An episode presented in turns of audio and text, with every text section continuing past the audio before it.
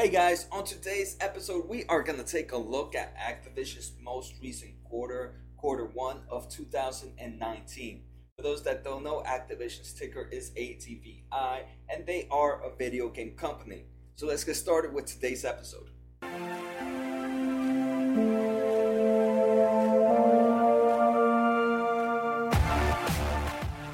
So just like always, this is gonna be a two-part episode. On today, we are gonna take a look at all the information I picked up from their 10Q report, from their earnings report, and from their earnings transcript. So I took a liberty of reading all this information for you guys already, and I just want to show the most important points that I grabbed from here. So hopefully you guys don't have to take the time to do this. So like all right, guys, just a quick snapshot of Activision's most recent charts we can see the stock price right now is sitting in the mid 45s. We've seen that stock price in in late 2016, early 2017, and now right now in 2019. So let's take a look at what this company has to offer. So the first quarter results of 2019, some of this information I also picked up, like I mentioned, from their slideshows, which were their earnings report. So here we've mentioned better than expected quarter one results. Quarter one revenue was 1.8 billion versus guidance of 1.7 billion. Earnings per share was 58 cents per share uh, versus guidance of 0.39 um, cents per share. So that's that's definitely um, good numbers there. They did have a better results than they anticipated. They are maintaining their full year guidance, which we'll talk about later on. These are just some key highlights. They are expected revenue to be 6.0 billion for the year, and they expect earnings per share to be a dollar and 18 cents. So then we'll take a look at remember we take a look at, at, at numbers tomorrow in tomorrow's episode where we take a look at how these numbers track with previous numbers and to see if there's an uptrend or downtrend going on with this stock. Um, some key highlights, like they mentioned, outperformed their first quarter outlook, which reflects strong operational discipline. They did make progress against the plan they outlined in February's earnings call to reinforce the foundation for future growth. So we are going to talk about this this plan that they outlined in February earnings call, which was quarter four of 2018. And we're just going to mention what they're doing and how this is going to help increase the business. I do like I do like the plan, and I can't wait to share it with you guys. The last final key highlight points that they mentioned is that there is strong momentum in esports. They sold the first five franchises for the professional Call of Duty League to owners who recognized the scale of the opportunity from their partnerships with them on the Overwatch League. So this is pretty good. I do think esports is going to make a big impact. We already see colleges having scholarships for them. We see big tournaments. We see big TV shows, tournaments going on on ESPN, on Twitch, on all these platforms. So esports is definitely the future right now, as we can see from now, right? And they are making their point in here. They are selling franchises of Call of Duty, and they have already had huge franchise sold for Overwatch League. So here is their new plan that they talked about in February 2019. As outlined last quarter, they are increasing focus and investment on the biggest franchises in order to better execute and unlock their great potential. So this is great. In my opinion, a business should always should not a business should not really in my opinion, right? This is so my opinion. But a business should not focus on strengthening their weaknesses. They should be strengthening their strongest aspect. Because this is where they're delivering the most and this is where they can produce even better results. So they are increasing their investments on their biggest franchises. And they're doing this by increasing the headcount on Call of Duty, Candy Crush, Warcraft, Hearthstone, Overwatch, and Diablo by 20% this year. Again, to accelerate that delivery of content in their pipeline and give community more opportunities to engage. So that's one of their biggest thing of their plan. They do have other aspects, but this is the most important in my in my opinion, right? They they need to strengthen on what they're strong at. They're meaningfully increasing the number of developers working on mobile initiatives as well. And we're going to see mobile initiatives definitely have a huge portion to play. We're going to see how much revenue this company makes on mobile alone. So this is some of their future upcoming work. They are doing World of Warcraft Classic, which is they're just real. This is amazing, right? They're releasing a game how it came out 15 years ago. So this is pretty much just a nice nostalgic players that come back. For example, me, I played this game when it first started, and I wouldn't mind resubscribing just to play it back how it was, even though it was the same game. They do have large content update on World of Warcraft as well, called The Rise of Azshara, which is already on test servers. They are releasing again another rebuild of Warcraft 3, which was a game that came out in the early 2000s, like 2001. And they're making it obviously a high definition for PC experience. They're definitely, again, it's a remake of a game. So they're, even though it is a remake, there are people that are to want to rebuy this and they are going to collect new customers as well. Also, in quarter one, they announced Call of Duty Mobile will be coming to regions including North America, South America, and Europe. For those that haven't seen, gaming games on mobile have become a huge success. We can see huge games coming out for mobile that are doing really good, like Pokemon Go, um, and so on, Candy Crush, and they are strengthening their development here. So here I, I've they've broken down the segment results of revenue and here we can see Activision makes up 317 of the million. And Activision is broken down Call of Duty, mainly in Call of Duty, and also there's this new game that just they just launched this this quarter, which was Sekiro Shadow Die Shadow Die Twice. Segment revenues increased two percent year over year, and it was definitely due to that huge success of a launch for Sekiro, um, the game Sekiro. Next, we go to Blizzard. Blizzard provides 344 million of total revenues, a bit above um, Activision, but just one thing I forgot to mention Activision just sold, I think quarter four or quarter three, they sold they sold their rights to um, Destiny. So Destiny used to be a mixture of Activision and Bungie. Activision ended up selling it off all to Bungie, so they're no longer collecting that revenue. So segment revenues are in line for Blizzard with expectations. Next, we have King, which is their main game is Candy Crush, and you can see Candy Crush.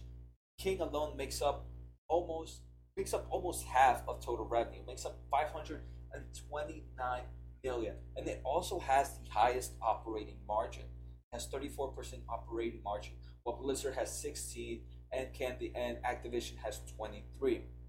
We can see King had Candy Crush franchise net bookings grew year to year, with the advertising business more than doubling over the same period, and segment revenue is roughly flat year to year, which we'll take a look in a bit. So this is again, this is information that they provided in their 10Q report. And if you don't read their 10Q report, you won't really understand how this is broken down. Here they just give you the high points and just the they sugarcoat everything. But here we can see segment net revenues for Activision. Activision's net revenues for quarter one were roughly equal to same time last year, and this is mainly reflecting due to the huge success of Sekiro's Shadow Die Twice which was released in March 2019. In the same time, 2018, there were no games really comparable to this game that released that was released during that time. So that's the only reason we have comparable sales. Compare, um, we have almost roughly same to same net revenue. So if we didn't have this game Sekiro come out, even though there wasn't no new game released in 2018, sales would have been lower. So that's something good to, to mention, right? The only reason they are the same is because a new game was announced this quarter and there was no new game last quarter. Lower revenues for Call of Duty Black Ops, and again, this is because Black Ops 4 was released in October 2018, which the last Call of Duty was released in November 2017, right? So it was released in November 2017. People had one less month to buy the game, so around this time of this quarter, more people would still be buying the game because less people had less month, um, less time to buy the game. So that makes sense. But then here they mentioned that they do have lower revenues for Call of Duty franchise catalog titles. So they are dropping sales on Call of Duty as a whole. Next, we'll talk about Blizzard. So Blizzard has a decrease in net revenues for quarter one as compared to same time last year, and it was primarily due to same time last year there was the release of the new expansion for World of Warcraft. But they also have lower revenues for Overwatch, primarily driven by lower in-game purchases, and lower revenue for Hearthstone. So we can see we can see right now that game, the, their main games are kind of dropping in general overall revenue. So they're trying to we might start to see these low revenues continue to decrease over time as these games become become older and older. King's net revenue though was roughly equal to the same time last year. So King's Candy Crush is definitely killing it, where Activision and Blizzard are definitely on the downslope if they don't start guys. releasing new content. Alright guys, so now we're going to revenue by region. Revenue by region, I just want to show you guys how the regions are broken down. I'm not going to take a look at past data to compare numbers, and the main reason is all the segment revenues are broken down here. Um, the main drops of each segment is is here, and I don't want to. There's nothing new to announce. There's no other reasons why there were a drop in America or a drop in Asia Pacific or a drop in Europe, Middle East, and Africa. So again, this is just we're just going to look at roughly how how diverse the company is. So in Americas, you can see they make up 670 billion dollars of revenue. Europe, Middle East, and Africa are not far behind at 414, and the Asia Pacific again is not that small, sitting at 100 um 174 billion. So definitely by by landscape by land region, this is definitely broken down pretty even in my opinion. I like to see that it's pretty diverse. We're not uh, this company is not strongly surviving on Americas. It's surviving on the uh, on other on other portions. Next, we have revenue by platform, and here is I'm just taking a look at the bottom here. We can see consoles make up 279 million dollars worth of revenue. PC Mobile. makes up 345. PC is not that far behind. Mobile make up a huge portion at 521, and we can see we'll see in a bit that's we can see here that's mainly Candy Crush. Mainly, um, Candy Crush makes up 496 out of that 521 for mobile. But we can see that mobile is definitely a huge portion of sales, and it's where a lot of people are playing games. So I'm, I'm definitely happy happy that because this is a company that has money and that they're investing money to increase their mobile platform, which we can see is their strongest platform of all. Next, we'll take a look at audience reach. So we have what they call MAU. So this is monthly active user range. So Activision has 41 million, Blizzard has 322 million. I mean, 32 million, and King Crush has 272 million.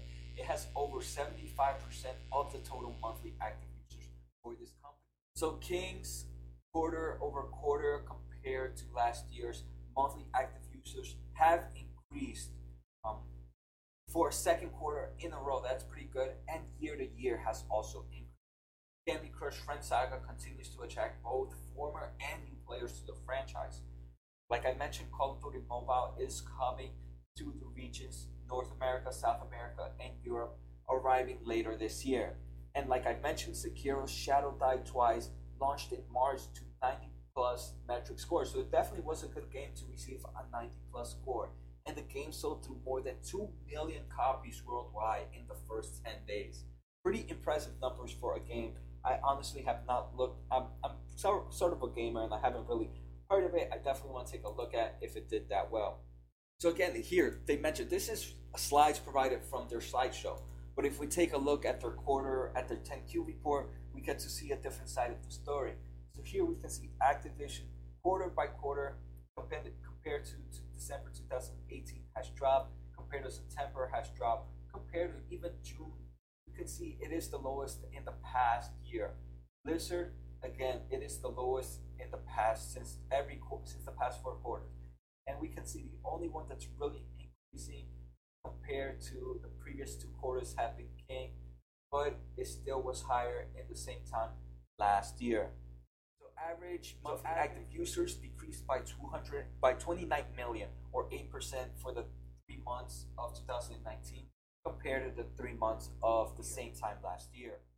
Decreased across King's various franchise primarily from less engaged users leaving the network, and it was partially offset by an increase in monthly active users for the Candy Crush franchise.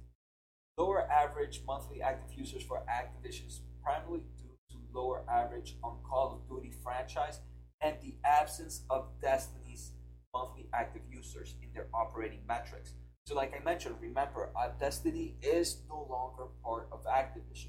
So, it, that makes sense in my opinion. So, that's pretty good for Activision that they have these high numbers. I wish I could have seen how much Destiny made up of it. But to be for Activision to not drop by that much after such a huge game left left their margins, then that that's good to know. Lower average for Blizzard was primarily due to lower average on Hearthstone and Overwatch. So I mentioned right, less people are playing Hearthstone and Overwatch at the moment, and we can see here. Does not seem like World of Warcraft has had a huge hit though. Alright guys, now let's take a look at some long-term debt. They have debts due in 2021, 2022, 2026, and then 2027 and 2047. So we can see they have nothing coming up for 2019, the remaining nine months. They have nothing for 2020. So they definitely have time to pay off this 2021 debt and 2022, which are their most recent, and then after that, 2023. Shareholder returns just they did have a dividend of 37 cents per share payable on May 9, 2019. This passed already, and they have a two-year 1.5 billion stock repurchase started on February 14, 2019. And I did mention, show, I did read on their 10Q report that no shares have currently been purchased. All right, guys. So this is the final slide, and we're just going to take a look at the financial outlook of May of uh, as of May for quarter two of 2019. So we're going to take a look at this, and like I mentioned, tomorrow we are going to look at the numbers to see how the numbers relate with this outlook and previous previous quarters. So they do expect revenue for quarter two to be about 1.35, 1.3 million dollars in revenue, operating margin about 16%, and earnings per share about 0.21 cents. For 2019, like we mentioned, they mentioned about six billion dollars in revenue, 20% operating margin, and about one dollar and 18 cents earnings per share that's it for today's so episode, guys. I hope you guys learned a lot. Make sure to subscribe, make sure to like, and make sure to post a comment on what company want me to take a look next or something you learned about this episode. Take care, guys, and have a good night.